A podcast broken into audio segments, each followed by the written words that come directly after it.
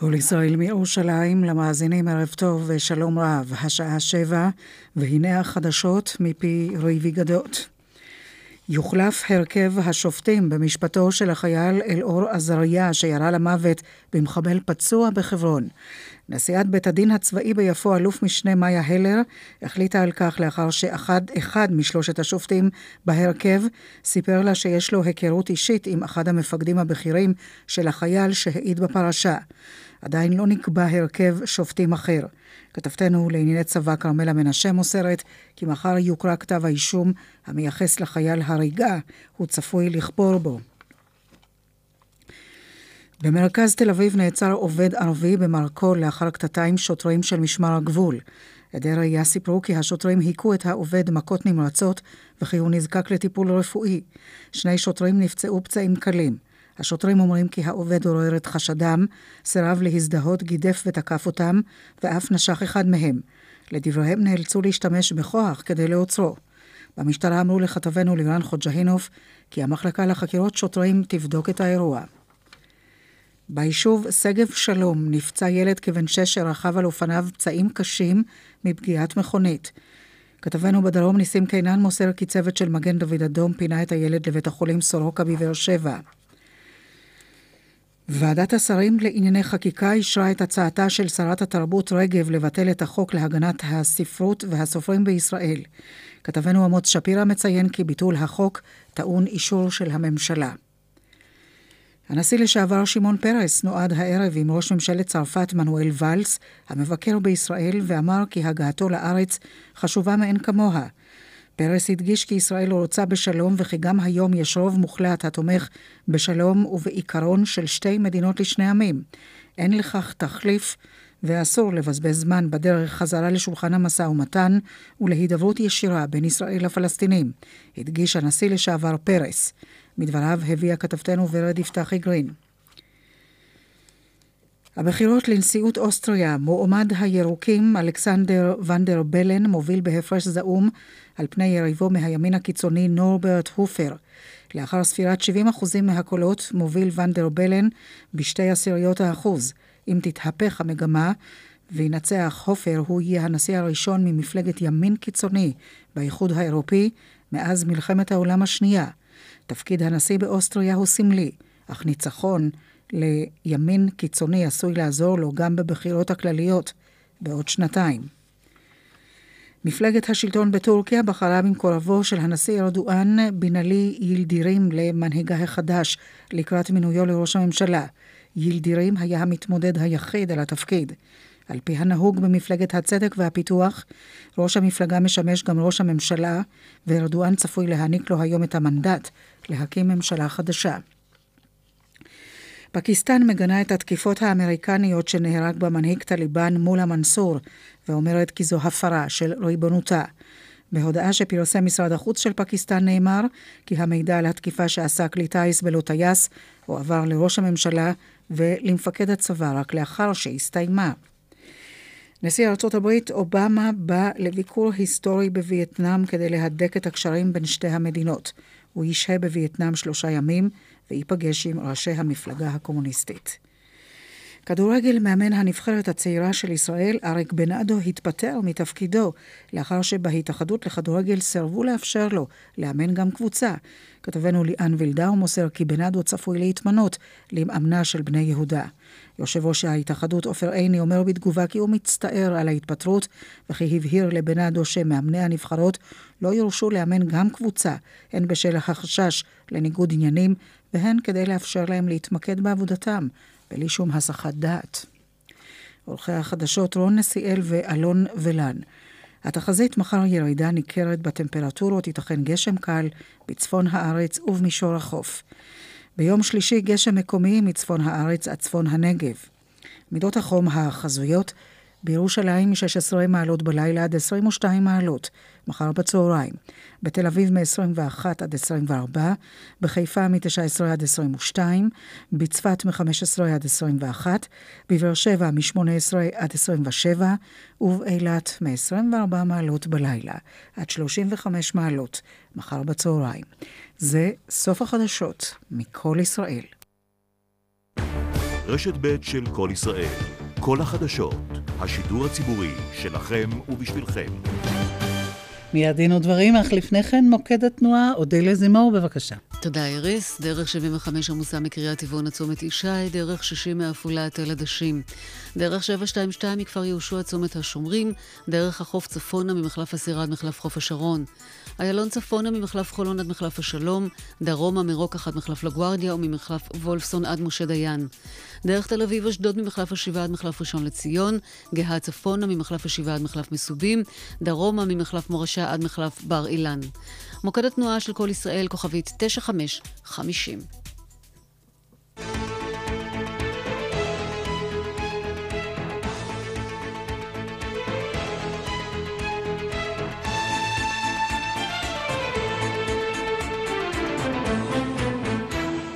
דין ודברים על חוק ערכים ודמוקרטיה ומה שביניהם עם משה נגבי. שלום רב לכם, עורכת התוכנית אורית ברקאי, בהפקה דפנה אברהם, טכנאי השידור משה מושקוביץ, כאן ליד המיקרופון, משה נגבי ואיריס לביא. כיצד עשויים להשפיע ערכיו של שר הביטחון החדש על הדמוקרטיה שלנו? מיד, מיד נדון בכך. הקצינה שהתלוננה נגד ניצב רוני ריטמן על הטרדות מיניות, עתרה לבג"ץ נגד ההחלטה להשאירו בראשות יחידת להב 433, ועתירתה מעלה סימני שאלה קשים על דמותה הערכית של צמרת המשטרה. נשוחח על כך עם אורחנו באולפן ניצב משנה הדוקטור מאיר גלבוע, שהיה יועץ מבקר המדינה לענייני שחיתות. באולפנינו פרופסור דוד אנוך, מומחה לפילוסופיה של המשפט מהאוניברסיטה העברית. נדון עמו במחלוקת הערכית סביב שילוב החרדים באקדמיה וגם ההפרדה המגדרית הכרוכה בו. פרשת ענבל אור הבליטה את הסיכונים שנוטלים עליהם רוכשי דירות במסגרת קבוצות הרכישה. עורכנו עורך הדין שי נזרי, מומחה לדיני מקרקעין, יסביר כיצד ניתן למזער את הסיכונים הללו. אלה איתנו בשעה הקרובה, אבל נפתח כאמור במבט ערכי על חילופי האישים במשרד הביטחון. משה. כן, צריך לומר, איריס, שלערכים של שר הביטחון יש השפעה מכרעת על הדמות המוסרית של צה"ל והמדינה בכלל. וזה בגלל הכוח החריג שמעניק לו החוק. כוח שבתחום הביטחון עולה לאין ארוך על כוחו של ראש הממשלה. חוק יסוד הצבא קובע שהצבא נתון למרות הממשלה, אך מי שממונה עליו מטעם הממשלה הוא שר הביטחון לבדו. הוא ואין בלתו. גם על הרמטכ"ל נאמר בחוק שהוא נתון למרות הממשלה, אבל כפוף ישירות רק לשר הביטחון. כך שמבחינה חוקתית, שר הביטחון יכול לכאורה לתת פקודות לרמטכ"ל ולצבא, גם ללא היוועצות בראש הממשלה. אמנם הממשלה או הקבינט יכולים לעשות לו overruling, אבל לעיתים, כמו שאנחנו יודעים לצערנו, הם יודעים על פקודותיו רק בדיעבד. ראינו זאת כמובן במלחמת לבנון הראשונה, כאשר שר הביטחון אז, אריאל שרון, סיבך את צה"ל לא רק במלחמה ממושכת ורבת נפגעים, אלא גם באחריות המוסרית העקיפה לטבח בסברה ושתילה. לשר הביטחון יש גם הסמכות להחליט על מעצר מינהלי, כלומר מעצר ללא משפט של חשודים, כולל אזרחי ישראל, והוצאת ארגונים ועמותות מחוץ לחוק. בשטחים הכוח שלו גדול אף יותר, משום ששם הצבא הוא השליט הכל יכול. השר מוסמך לאפשר או לפסול בנייה בשטחים, ואנחנו זוכרים שהשר יעלון השתמש בכוח הזה כדי לאסור ואף להרוס בנייה של המתנחלים על קרקע שנגזלה מפלסטינים.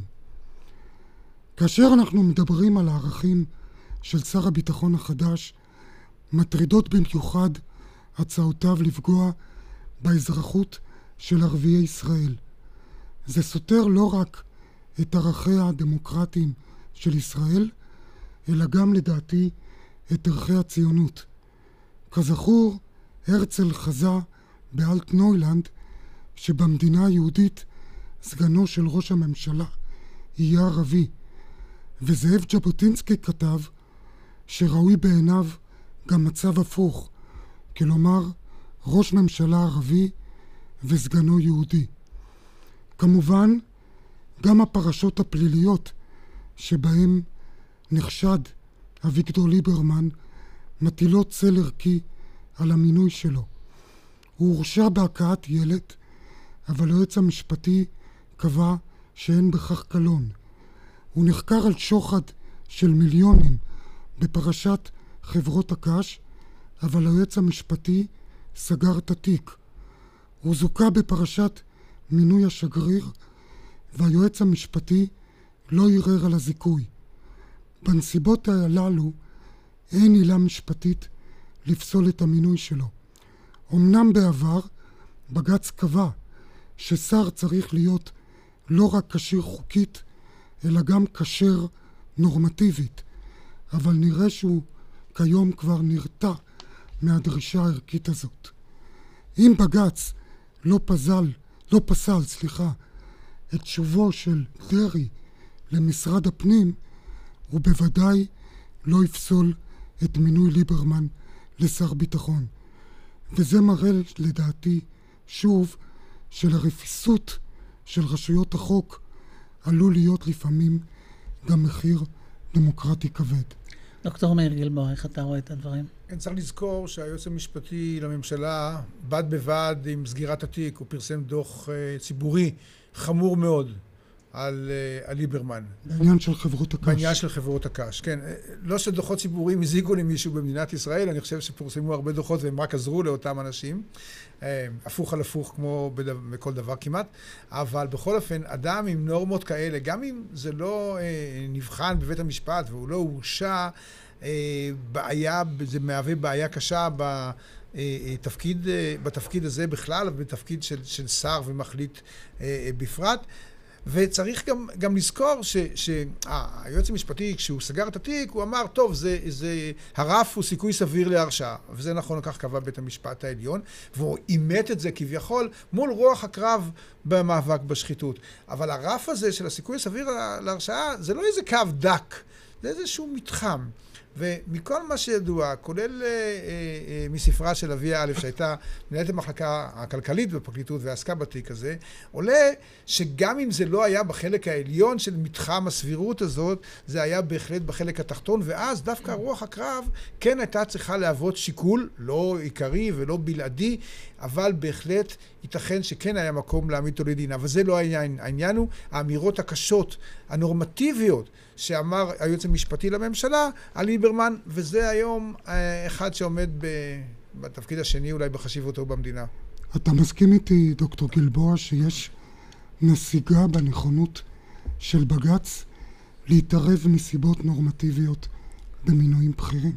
כן, אני חושב אה, אה, שהמילה שאתה אמרת, נרתע, אני חושב שנוצרה איזושהי הרתעה כלפי בית המשפט בכלל, כולל בית המשפט העליון ובג"ץ, שהוא חלק ממנו, אה, אה, בנושאים הנורמטיביים, אה, ואנחנו ראינו את זה גם עם ההחלטה שלא מנעה את שובו של, של דרעי לשר, הפנים, לשר בכלל ולשר הפנים בפרט, תוך אמירה שהיא קצת משונה, כאילו אה, הוא לא השתמש בסמכויות, או אין זיקה ישירה בין אה, היותו שר הפנים ובין המעשים שהוא עשה, אבל בבית המשפט העליון, בערעור שהוא הגיש, נקבע שהוא עשה את הדברים תוך שימוש בסמכויות, או בתפקיד שלו, לא בסמכויות, אבל בתפקיד שלו, או כמנכ"ל, במעמד. או במעמד שלו, או כמנכ"ל, או כשר, וזה לא משנה אם יש לו, אם הוא עשה את זה בסמכות ספציפית כזאת או אחרת.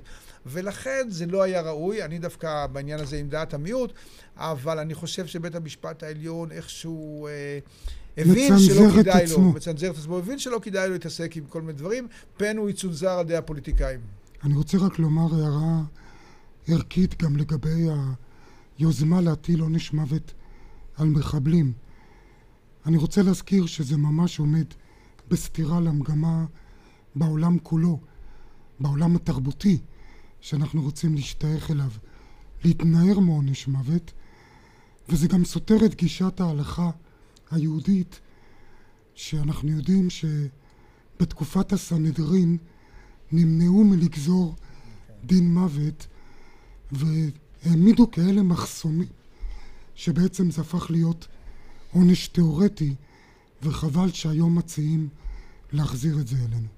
אפילו בארצות הברית מתחילה שחיקה בעונש המוות. חוץ מזה, דווקא אותן מפלגות שאומרות, רגע, בית המשפט לא תמיד צודק, צריכות אה, דווקא כן לשים איזה סייג להחלטה בלתי כזאת. בלתי הפיכה, כן. כן.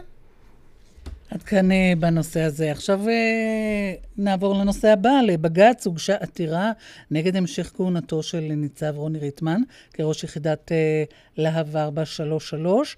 אנחנו חוזרים אליך, ניצב משנה בדימוס, דוקטור מאיר גלבוע, לשעבר אתה יועץ מבקר המדינה למאבק בשחיתות. מה שנחשף בכל התביעה הזו והעתירה הזאת, אתה רואה בסיבה לדאגה? אני רואה כאן סיבה, יש כמה סיבות לדאגה. קודם כל, אם דיברנו על היועץ המשפטי, קודם היועץ המשפטי לממשלה, אני קורא את, ה, את החומר, את חומר החקירה, לא את העתירה, את חומר החקירה עצמו, ואני רואה שיש עדויות ישירות של אנשים שהם אובייקטיביים, שהם כפופים גם כן לריטמן, שאומרים, אני מאשר מילה במילה את מה שאמרה הקורבן. אין עדויות שסותרות את זה חוץ מהעדות של ריטמן. יש כל מיני אנשים שבאו והתנדבו ולגעו. אנחנו מכירים את ריטמן, הוא אדם ישר, הוא אף פעם לא... גם ריטמן מישהו... נודע בהערות סקסיסטיות. ריטמן נודע בהערות סקסיסט... סקסיסטיות חמורות. אבל אני קודם כל מתפלא איך בהינתן כאלה ראיות חזקות, שאנשים שהיו עדים לאירועים האלה, לחלק מהאירועים, התיק הזה אה, נסגר כשעוד פעם אין משהו שיפריך את אותן הודעות. זה דבר אחד. זה הסגירה הזאת שהיא באמת לא, לא ברורה. דבר שני, עוד פעם אנחנו חוזרים לעניין הערכי.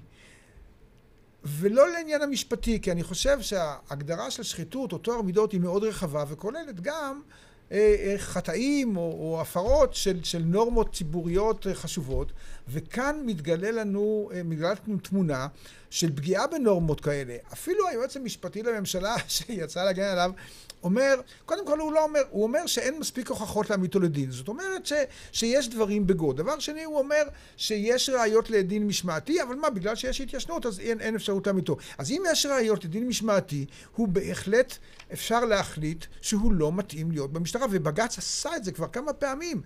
החליט שאנשים, אני, אני זוכר סיפור ש... היה בתקופתי, כשלפני שלושים ומשהו שנים, של קצין שנחשד בגנבות, הוא עמד לדין, זוכה. ובית, ו, והמפכ"ל דאז, בתחילת שנות ה-80, אמר, לא יהי, הוא לא יחזור למשטרה. הוא הגיש בג"ץ, והבג"ץ אמר נורא במפורש, אמר, תראו, זה שהוא זוקטה זה משהו אחר, אבל החומר שנחשף במהלך חקירה במשפט מצדיק את זה שאתה לא תחזור למשטרה מבחינה ערכית ותפקודית. וזה לא רק לחזור למשטרה, זה לחזור לתפקיד כל כך עדין. של ראש יחידת 433, שזאת יחידת המלחמה בשחיתות. כן, זה, הוא, האמת היא שהוא הוא, הוא יהיה איזה מין ברווז צולע לצערי. אה, איך הוא יוכל אה, להילחם בדברים האלה כשהוא בעצמו אה, פגוע. ו, ועוד דבר, לדעתי, זה לא שהוא לא מבין. ריטמן כנראה בחור לא טיפש בכלל, אבל הוא כתב איזה מסר לכל האנשים, לכל המשטרה, לכל להב, כשהוא חזר, לא, שלא נמצא בו רבב.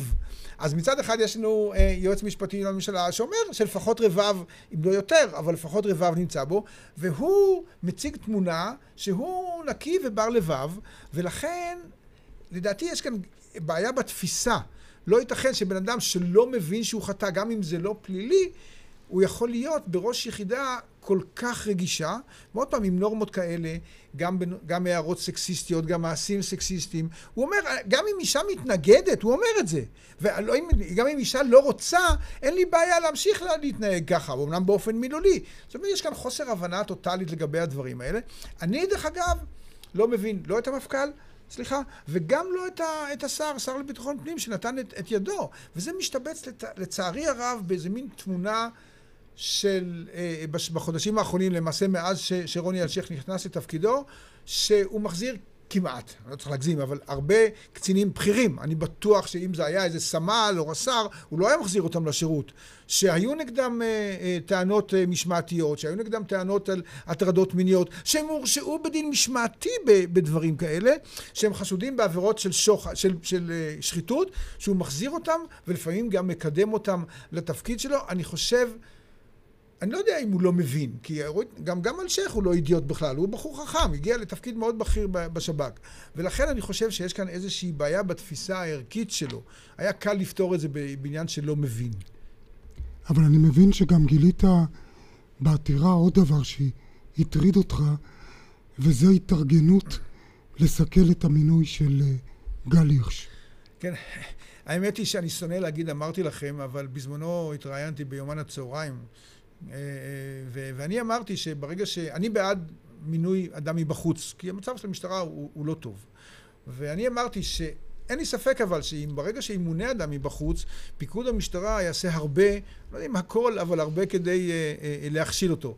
ומה שמסתבר מתוך העתירה ומתוך חומר נוסף שהתוודעתי אליו בימים האחרונים, זה שברגע שנודע בתקשורת שגל הירש הוא המועמד אה, של, של השר אה, אה, למפכ"ל, התחילו ב, ב, במשטרה לחפש חומרים והעלו מן האוב חומר ישן ששכב כאבן שאין לה הופכין, שאין לי ספק שהיה ממשיך לשכב שם ולהיקבר שם אם הוא לא היה מועמד למפכ"ל. אז אני בעד שאם יש מינוי כזה, אז כן לחשוף את הדברים. ראינו את זה בן אליעזר, גם כן חומר ששכב במשטרה הרבה זמן, אבל הוא היה בתפקידים מאוד בכירים. המינוי של לא- גלנט לרמטכ"ל כן, כל הדברים האלה, אני בעד לחשוף, אבל צריך לדעת איך עושים את זה ומתי עושים את זה, ואם הבן אדם, אם החומר הזה שכב, לא להחיות אותו, אם גם ככה הוא היה מת. וכנראה, אני, בוא נגיד, אני, אני לא יודע מה יש שם בתיק של נגד גל הירש, אבל אני לא צופה שיש שם איזה תיק המאה. ואני חושב שזה נורא חמור שהמשטרה מתארגנת בדברים האלה, לחסל כל מיני מינויים, כפי שאני מבין, עוד פעם, אני, אני אה, רק מבין את זה מתוך החומר ש, שהייתי עד לו, שמישהו במשטרה, מישהו מאוד מאוד בכיר, יזם לבנות תיקים נגד כל הבכירים, כולל 120 חברי כנסת, אולי בניכוי הממשלה, אני לא יודע מה, לא רק על אלה שיש מידע לגביהם, שזה מובן וצריך וככה צריך לפעול, אלא בכלל מעצם היותו בתפקיד בכיר, אני רוצה לאסוף עליו. אבל אין למשטרה סמכות לאסוף חומר מודיעיני גם, אלא אם יש חשד מסוים, גם אם הוא קלוש, לעבירה פלילית. ולכן אני רואה בזה איזושהי התנהלות פסולה. ודווקא בעניין הזה, גם הקורבן שעתרה לבג"ץ וגם הממונה עליה שזכה לקיתונות של שופכין מצד אה, המשטרה, הבכירים של המשטרה ואולי גם מצד ריטמן, אותו גיא ניר, הם דווקא עמדו בפרץ והם התנגדו לכל מיני שיטות כאלה פסולות.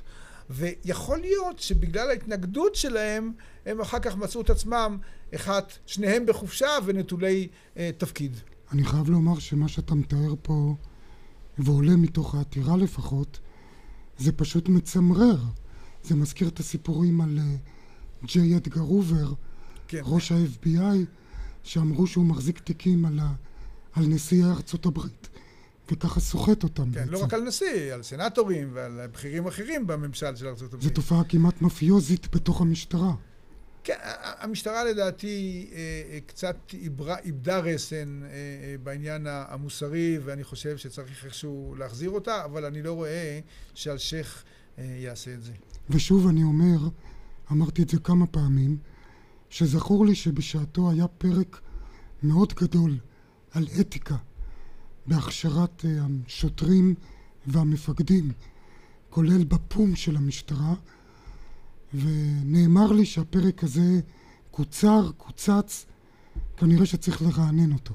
כן, יצא אפילו ספר בהוצאת המשטרה על, על אתיקה משטרתית, אה, אבל מתוך האירועים שאני רואה, אה, מתוך ש... כל מיני פסקי דין ואירועים אחרים, כנראה שזה נשאר בספר. אני רואה שזה, אה, כן, נשאר בספר באיזה מדף שאף אחד לא יודע איפה הוא. נסתפק בדברים האלה. אה, תודה רבה לך, אה, ניצב משנה בדימוס דוקטור אה, מאיר גלבוע, כאמור לשעבר יועץ מבקר המדינה למאבק בשחיתות. אנחנו כאן ברשת ב' של כל ישראל. נצא להפסקת פרסומת, עדכון חדשות, ונחזור בדין ודברים מיד. קשה להאמין, אבל יש כ-35 אלף חקיינים של אלוויס פרסלי בעולם. והנה עוד משהו שקשה להאמין. פולקסווגן פסאט עכשיו מ-174,900 שקלים. אנחנו יודעים, קשה להאמין, אבל זה המחיר. פולקסווגן. ידעתם שאפשר לשקם את כל השיניים, להשלים שיניים חסרות, להשתיל שתלים בתוך כמה שעות בהרדמה חלקית או מלאה? כאן דוקטור אגדי. היום, בזכות טכנולוגיה חדישה, במפגש אחד, בתוך שעות אחדות, תוכלו להשלים טיפול ולצאת הביתה בחיוך. העולם התקדם, גם רפואת השיניים. חפשו באינטרנט, השיניים שלי, או התקשרו, 1-800-60-90-60. ועכשיו עוד פרסומות. אתה רוכב על אופנוע, מתקרב לצומת ולא מאט. טוב, אמנם הנהגים האחרים לא רואים אותך היטב, אבל במקרה תאונה יש לך חגורת בטיחות. אה, אין לך. אז כרית האוויר תגן עליך. אה, גם כרית אוויר אין. אז כדאי שתאט בכניסה לצומת. מאוד. רבות מתאונות הדרכים החמורות שאופנועים מעורבים בהן בעיר מתרחשות בצמתים. האט בכניסה לצומת ובדוק שהדרך פנויה. אל תפתיע ואל תופתע. חושבים חיים. הרשות הלאומית לבטיחות בדרכים ומשרד התחבורה. סנדיי,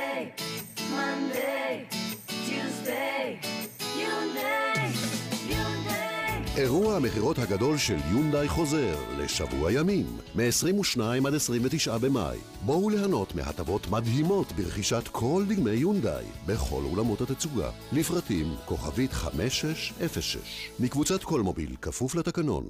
הכירי את דנסיטי, תוסף הסידן האמורפי, פיתוח ישראלי חדשני בהשראת הסרטנים הכחולים, מכונת הסידן המשוכללת בטבע. דנסיטי, היחיד שהוכח קלינית שנספג פי שניים מתוספי הסידן הגבישי הקיימים בשוק. דנסיטי, דנסיטי, כי רק תוסף סידן אחד נספג פי שניים. כשר פרווה, להשיג בסופר פארם. מזגנים, קונים ב...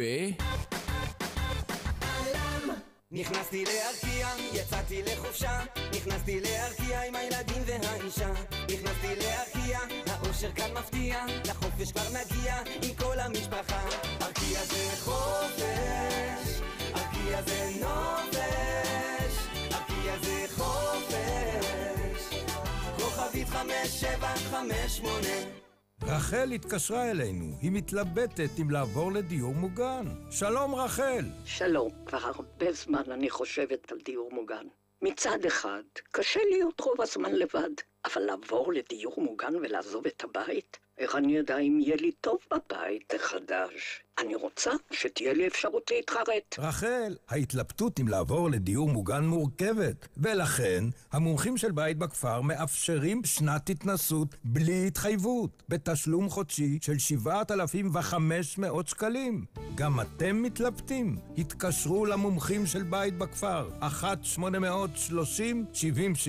מזגני סמסונג, קונים ב... שלום, כאן דליה מזור. כל יום הולדת הוא תזכורת שעברה לה עוד שנה. בזכות שיטת האנטי-אייג'ינג המהפכנית של רונית רפאל, זו דווקא תזכורת נחמדה. ואצלך? חייגי כוכבית 2555 ובואי לפגישת ייעוץ חינם. רונית רפאל, להרגיש יופי עם הגיל שלך.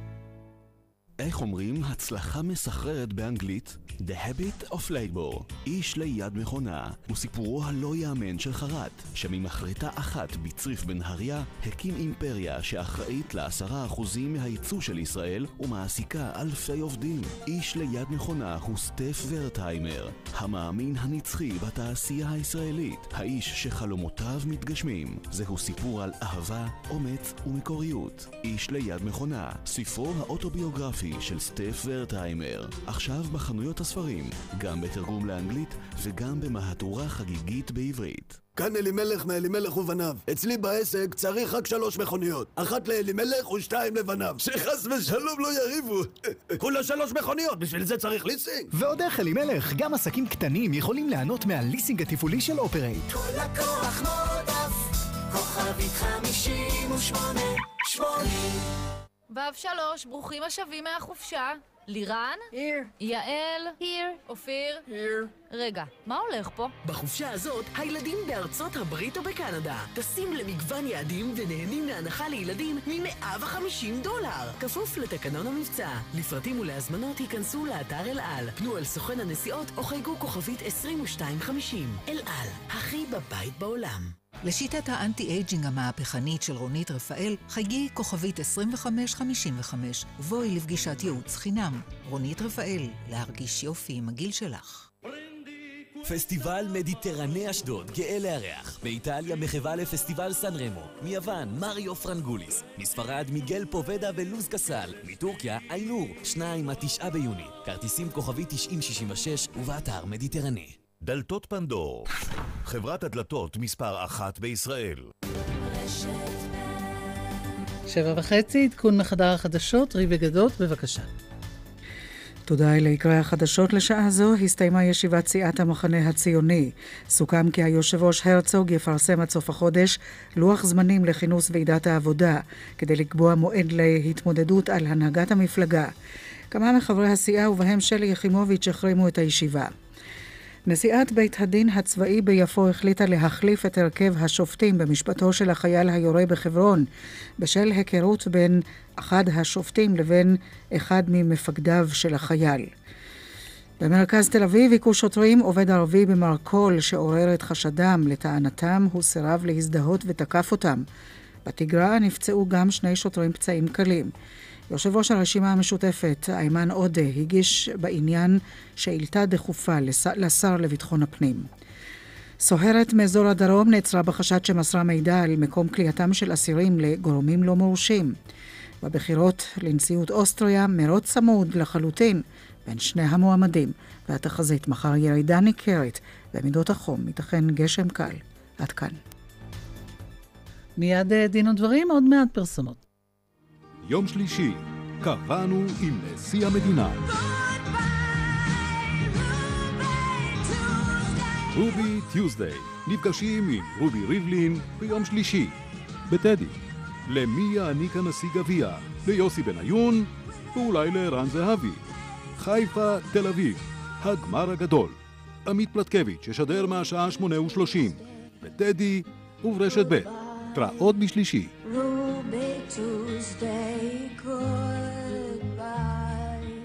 וואו, תתחדשי על השעון, יפה לך. מה זה, נינה ריצ'י? בינינו, כמה עלה? כמה שאת חושבת? כן, אני יודעת, 30 אחוז פחות. לא, 50 אחוז פחות. אה, איפה קנית? בדיוטי? לא, פשוט קניתי ברויאלטי. סייל השעונים הגדול של רויאלטי חוזר. עד 50 אחוז הנחה, כן, 50 אחוז הנחה על מגוון השעונים והמותגים הנחשקים. רויאלטי! כפוף לתקנון. פסטיבל מדיטרני אשדוד, גאה לארח. באיטליה מחווה לפסטיבל סן רמו. מיוון, מריו פרנגוליס. מספרד, מיגל פובדה ולוז קסל. מטורקיה, איינור. 2 עד 9 ביוני. כרטיסים כוכבי 9066 ובאתר מדיטרני. דלתות פנדור, דלתות הפנים הטובות והדקורטיביות בישראל. מקררים קונים ב... שימו לב, 30 ביוני הוא היום האחרון להגשת בקשה לפני שיוחמרו התנאים הרפואיים לקביעת אחוזי נכות במגוון רחב של מחלות. אל תוותרו על הכסף המגיע לכם. התקשרו עכשיו, כוכבית 2468. מקררים קונים ב... רחל התקשרה אלינו, היא מתלבטת אם לעבור לדיור מוגן. שלום רחל. שלום, כבר הרבה זמן אני חושבת על דיור מוגן.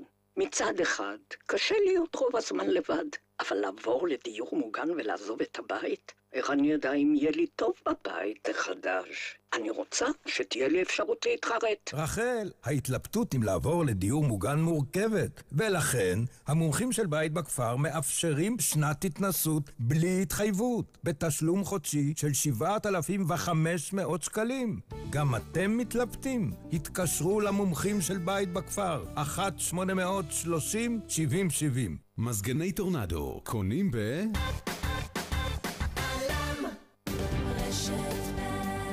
אנחנו כאן uh, בדין ודברים, ועכשיו על המגמה uh, והשאיפה לשלב את החרדים uh, באוניברסיטה, ואתה פרופסור דוד אנוך, מומחה לפילוסופיה של המשפט באוניברסיטה העברית, הגשת למועצה להשכלה גבוהה מסמך המסתייג מהתוכנית uh, לשילוב חרדים באקדמיה. מדוע? מאיזה מכלול סיבות? כן, נכון, המל"ג, המועצה להשכלה גבוהה, פרסמה קריאה לשימוע ציבורי סביב הצעה לתוכנית חומש חדשה בעניין הזה של שילוב חרדים באקדמיה.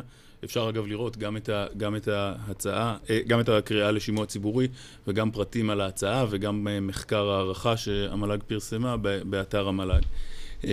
אני, אני שותף כמובן, כמו רבים, כמו אולי כולנו, לתחושה שחשוב לשלב חרדים וחרדיות באקדמיה כחלק משילוב בחברה הישראלית בכלל, גם בשוק העבודה וגם בדברים אחרים.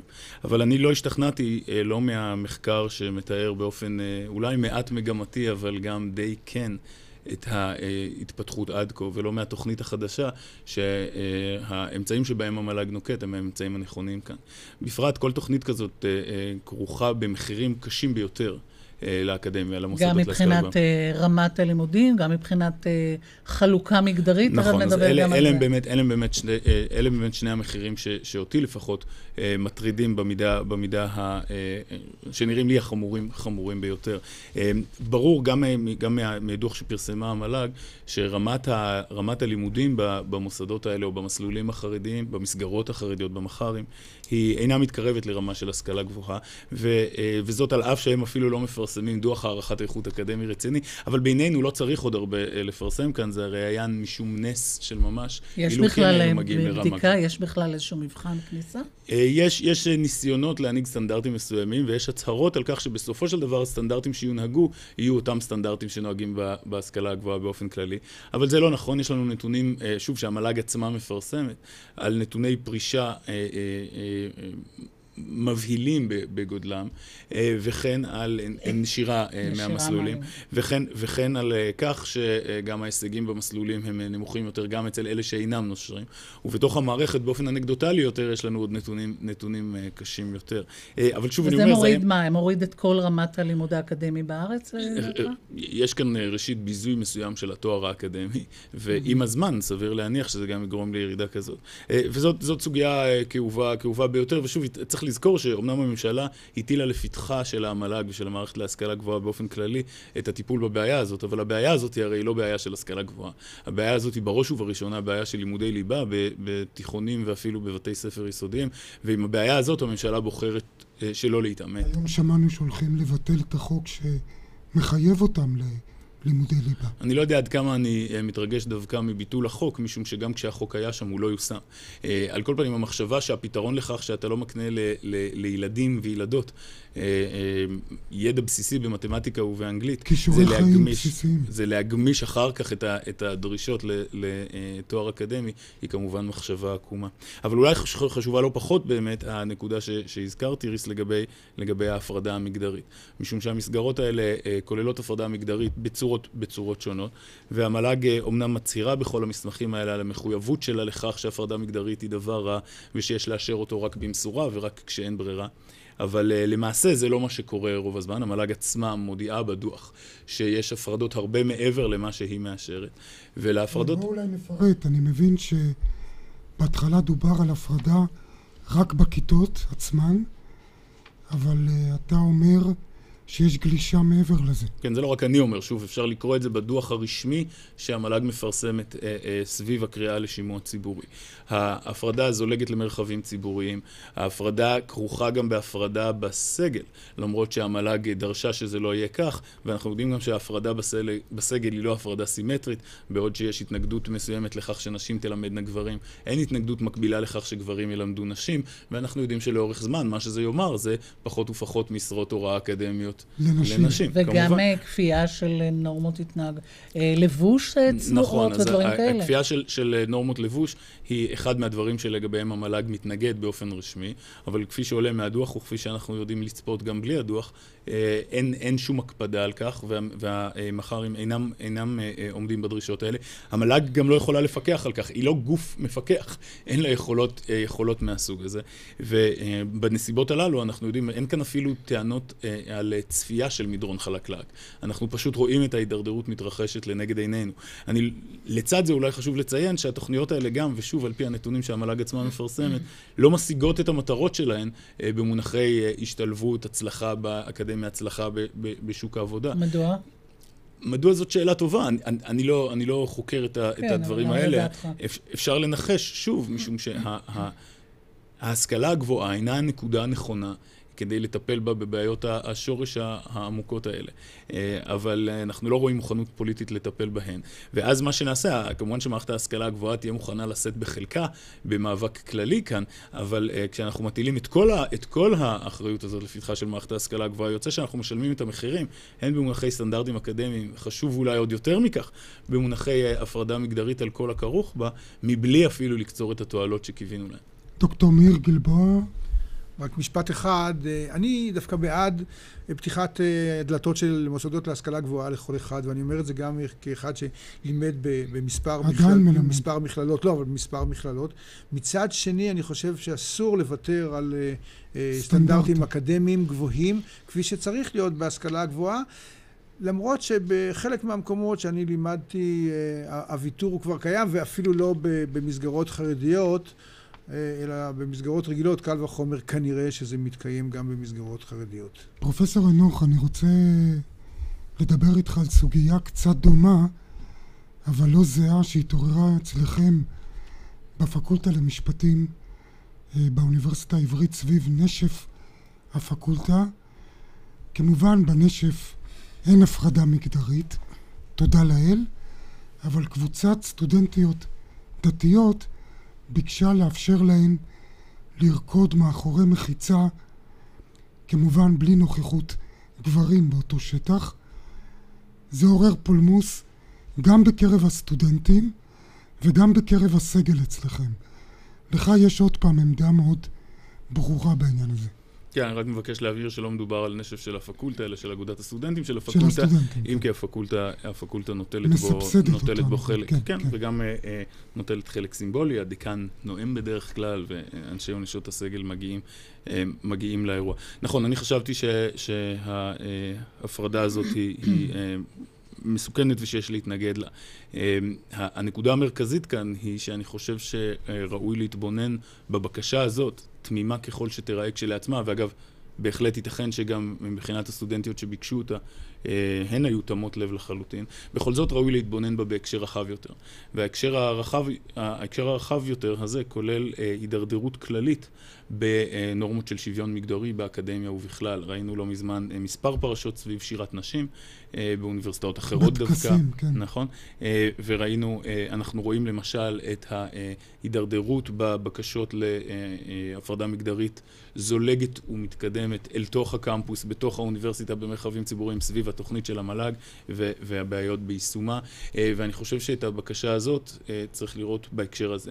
ובהקשר הזה, המשמעות של מחיצה אה, ושל הבקשה אליה היא מש, משמעות פוגענית ומסוכנת. אני רוצה לשאול אותך, נדמה לי שאתה במכתב שלך מציע ושואל, האם החרדים שרוצים ללמוד לא יכולים להשתלב במסגרות הרגילות? כן, הקיימות? אני, אני חושב שבאופן כללי... נדמה לי שבאוניברסיטה העברית, אני בעצם יודע גם, באופן אישי, בחוג לתקשורת שאני מלמד בו, יש סטודנטים חרדים. כן, ודאי, כמובן שהאוניברסיטאות פתוחות ואין הפרדה, כן. ודאי, כן. סטודנט, אה, אה, האוניברסיטאות אה, לא בוחנות את אמונותיהן הדתיות של, של מי שמגיע לשעריהן.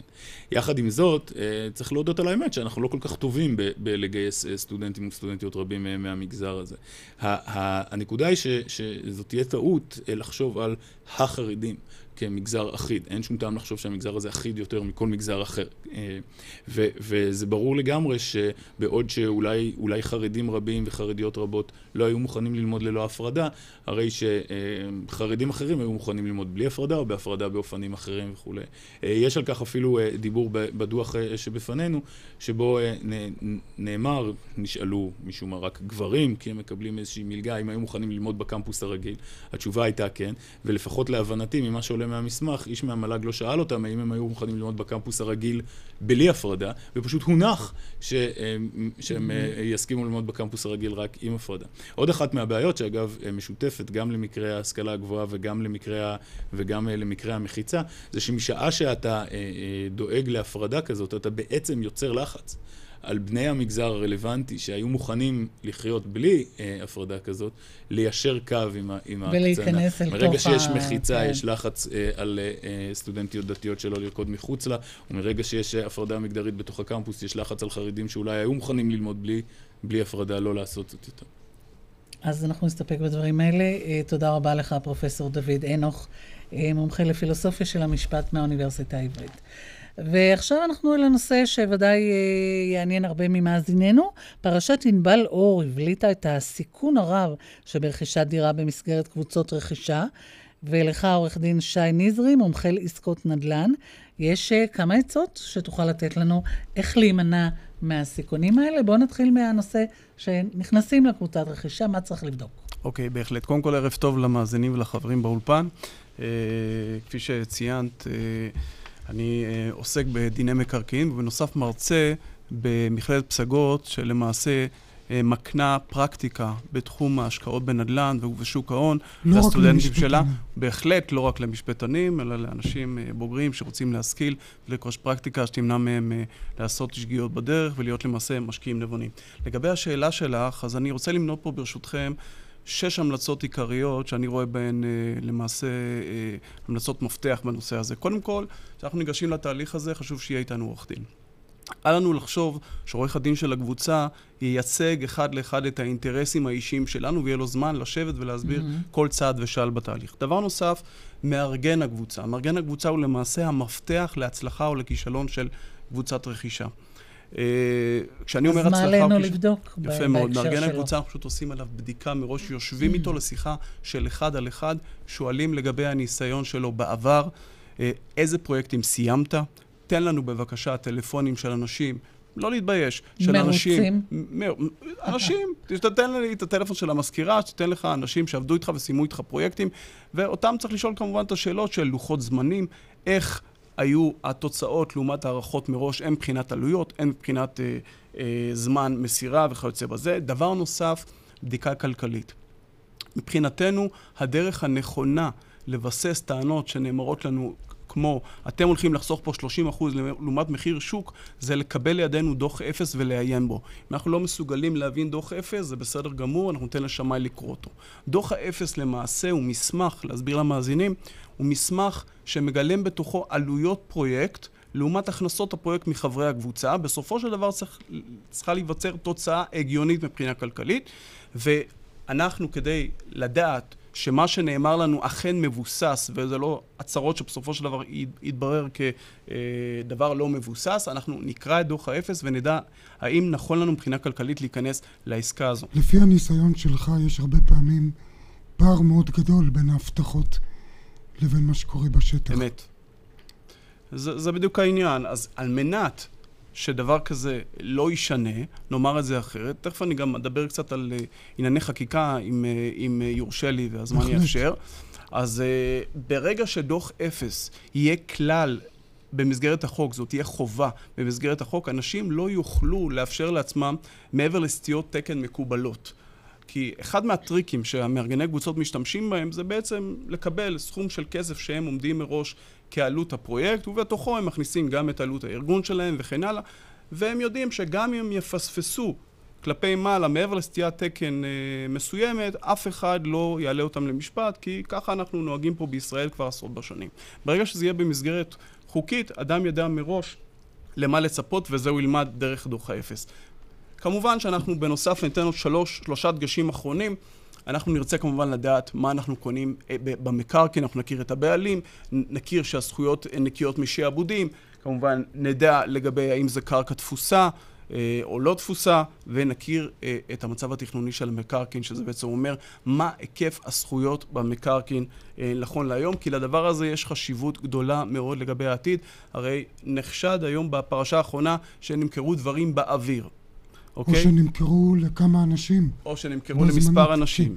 ברגע שאנחנו יודעים מצב תכנוני, וברגע שיחייבו בחוק שרכישת זכויות במסגרת קבוצת רכישה תהיה בראש ובראשונה לגבי התוכנית בניין עיר התקפה במועד אה, רכישת הקרקע, ואילו כל אותם אנשים שרוצים לרכוש זכויות שמעבר לכך יחתמו אך ורק על הסכם על תנאי והכספים שלהם יופתחו באמצעות חשבון נאמנות. כלומר, אתה מדבר על כל המקרים האלה שאומרים לאנשים, זו אמנם קרקע חקלאית, אבל עוד חודש היא תהפוך להיות אה, אה, קרקע לבנייה. אני דווקא בעניין הזה, משה, ברשותך, פחות מודאג, כי בקרקע חקלאית בדרך כלל לא מדובר בקבוצת רכישה, אלא בקבוצות כן. משקיעים. קבוצת רכישה מגיעה לכדי פעולה כאשר מדובר על, על מקום שכבר יש בו תב"ע, מופשר, ל... בדיוק, כן. וזה מצב אחר לגמרי. איך אתה מבטיח באמת את הכסף? נתת 200, 300, 400, 500, לא יודעת. יפה מאוד. איך אתה מבטיח שזה לא ירד לטמיון? הדרך הנכונה ביותר היא להבטיח...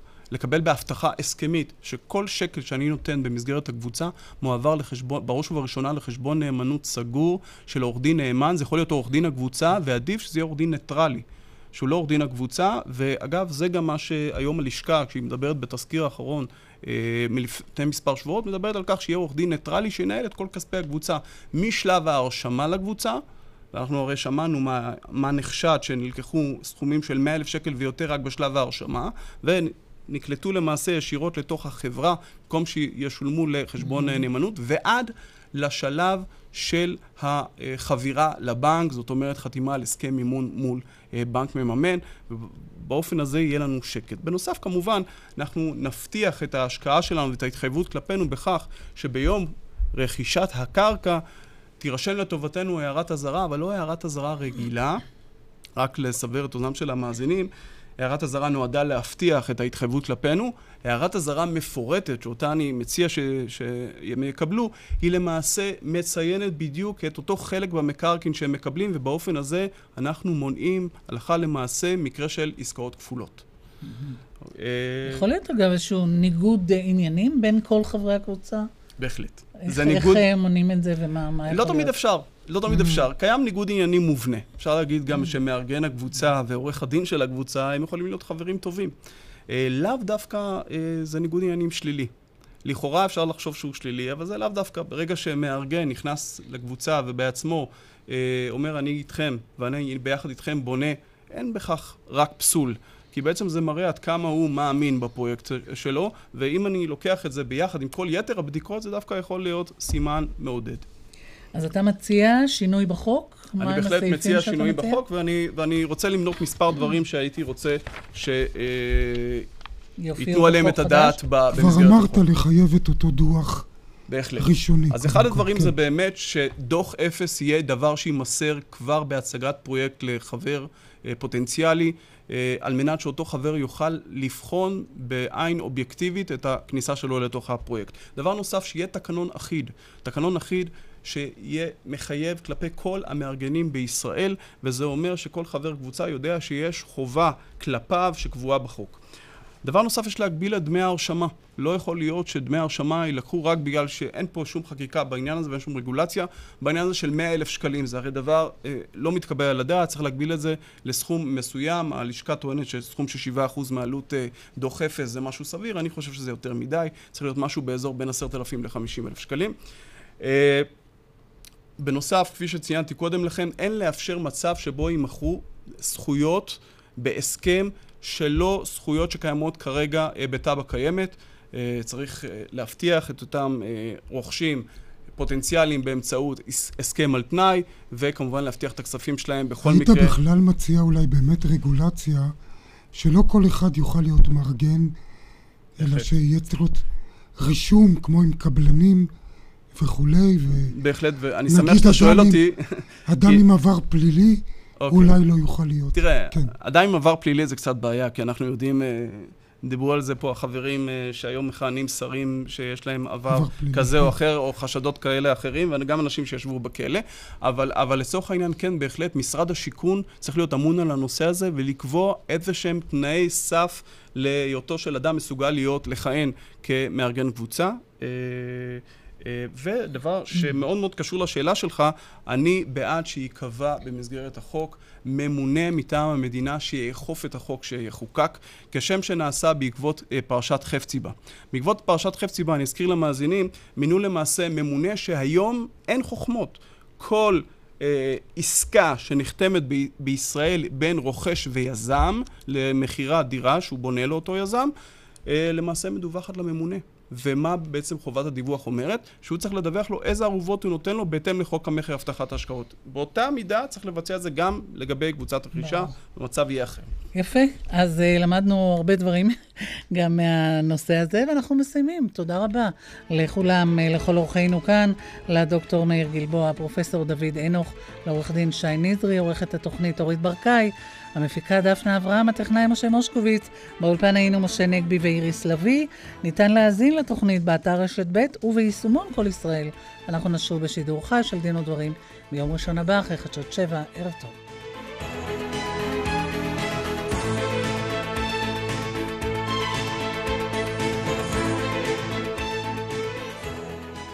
מחקרים מעידים כי ברזל תורם להפחתת עייפות ותשישות, וגם הוא נמצא בצנטרום עם עוד 27 ויטמינים ומינרלים. ועכשיו צנטרום במבצע, 30% הנחה. צנטרום, המולטי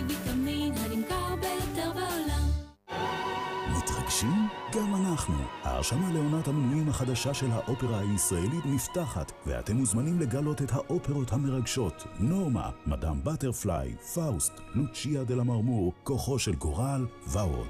למינויים התקשרו 03-692-7777. רחל התקשרה אלינו, היא מתלבטת אם לעבור לדיור מוגן. שלום רחל! שלום, כבר הרבה זמן אני חושבת על דיור מוגן.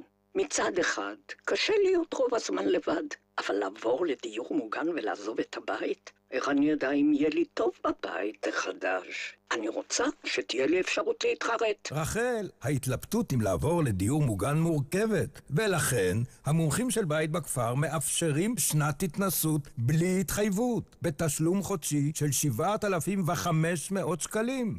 גם אתם מתלבטים? התקשרו למומחים של בית בכפר, 1-830-7070. שלום, כאן יוחנן פלסנר, נשיא המכון הישראלי לדמוקרטיה. השבוע ייערך כנס אלי הורוביץ לכלכלה וחברה, לשעבר פורום קיסריה. בכנס נדון בחדשנות ובאפקטיביות בעבודת הממשל, ונציג את התוכנית האסטרטגית הכלכלית למשק הישראלי. עוד פרטים, באתר המכון הישראלי לדמוקרטיה, בפייסבוק ובטוויטר. מזגני אלקטרה קונים ב... כאן לוי מכהן את לוי. אצלי בעסק צריך רק שתי מכוניות. אחת לכהן, למרות שתכלס לא מגיע לו, ואחת לי. על זה לעשות ליסינג. ועוד איך לוי, גם עסקים קטנים יכולים ליהנות מהליסינג התפעולי של אופרייט. כל לקוח מועדף, כוכבית חמישים ושמונה, שמונים. בואו נודה על האמת, כאבי הברכיים וכאבי הגב מונעים מאיתנו רבות מהנאות החיים. הליכה, יציאה לטיולים, עלייה במדרגות. לא חבל.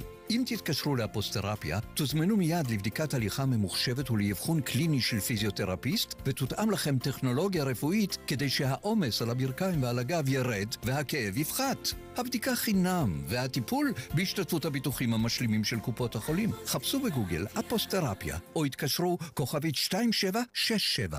אתם כבר שנים תקועים עם הבנק שלכם. טוב, נו, כל הבנקים אותו דבר. אז זהו, שלא. אילו רק הייתם יכולים לבדוק בנק אחר. לקחת בנק לנסיעת מבחן. מזרחי טפחות מזמין אתכם לקחת את הבנק לנסיעת מבחן. ההצעה לזמן מוגבל. מהרו וחייגו כוכבית 8860. מזגני תדירן, קונים ב...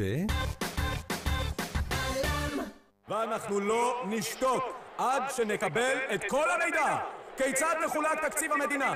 היכן פרוסות האנטנות הסלולריות? ומה איכות מי השתייה? אין צורך להקים רעש כדי לקבל מידע מרשויות ממשלתיות וציבוריות. נכנסים לאתר חופש המידע, מגישים בקשה לקבלת נתונים ומעיינים במאגר התשובות. זה פשוט, זה זמין ובשקיפות מלאה. foi.gov.il חופש המידע, זכותכם לדעת. היחידה הממשלתית לחופש המידע, משרד המשפטים. מחקרים מעידים כי סלניום תורם לשמירה על בריאות השיער והציפורניים, וגם הוא נמצא בצנטרום עם עוד 27 ויטמינים ומינרלים. ועכשיו צנטרום במבצע, 30% הנחה. צנטרום, המולטי ויטמין הנמכר ביותר בעולם. פסטיבל אור ירושלים חוזר. 25 במאי עד 2 ביוני בעיר העתיקה. מגוון מרהיב של יצירות אומנות באור מהארץ ומחוץ לארץ. הקרנות ענק על מבנים היסטוריים, פיסול באור והפתעות נוספות. חכה, חכה רגע. איך אני אצליח לישון עם כל כך הרבה אור? גורי, הפסטיבל מתקיים מ-8 בערב עד 11 בלילה, ובמוצאי שבת עד חצות. פרטים במוקד העירוני או ב-iTravelJerusalem.com. הכניסה בלא תשלום. ו' שלוש, ברוכים השבים מהחופשה. לירן? Here. יעל? Here. אופיר? Here. רגע, מה הולך פה? בחופשה הזאת, הילדים בארצות הברית או בקנדה טסים למגוון יעדים ונהנים מהנחה לילדים מ-150 דולר, כפוף לתקנון המבצע. לפרטים ולהזמנות היכנסו לאתר אל על, פנו אל סוכן הנסיעות או חייגו כוכבית 2250. אל על, הכי בבית בעולם. רשת ב' של כל ישראל. אנו עוברים עתה אל הטלוויזיה הישראלית, הערוץ הראשון, לשידור מהדורת מבט. ימני קיצוני לראשונה מאז מלחמת העולם השנייה. האפליקציה הישראלית שזוכה בפרסים תנווט את התחבורה הציבורית באולימפיאדת ריו. וגם זה מרוץ מכוניות, גרוטאות נוסעות מים המלח ועד רמת הגולן, בקושי. מבט לחדשות.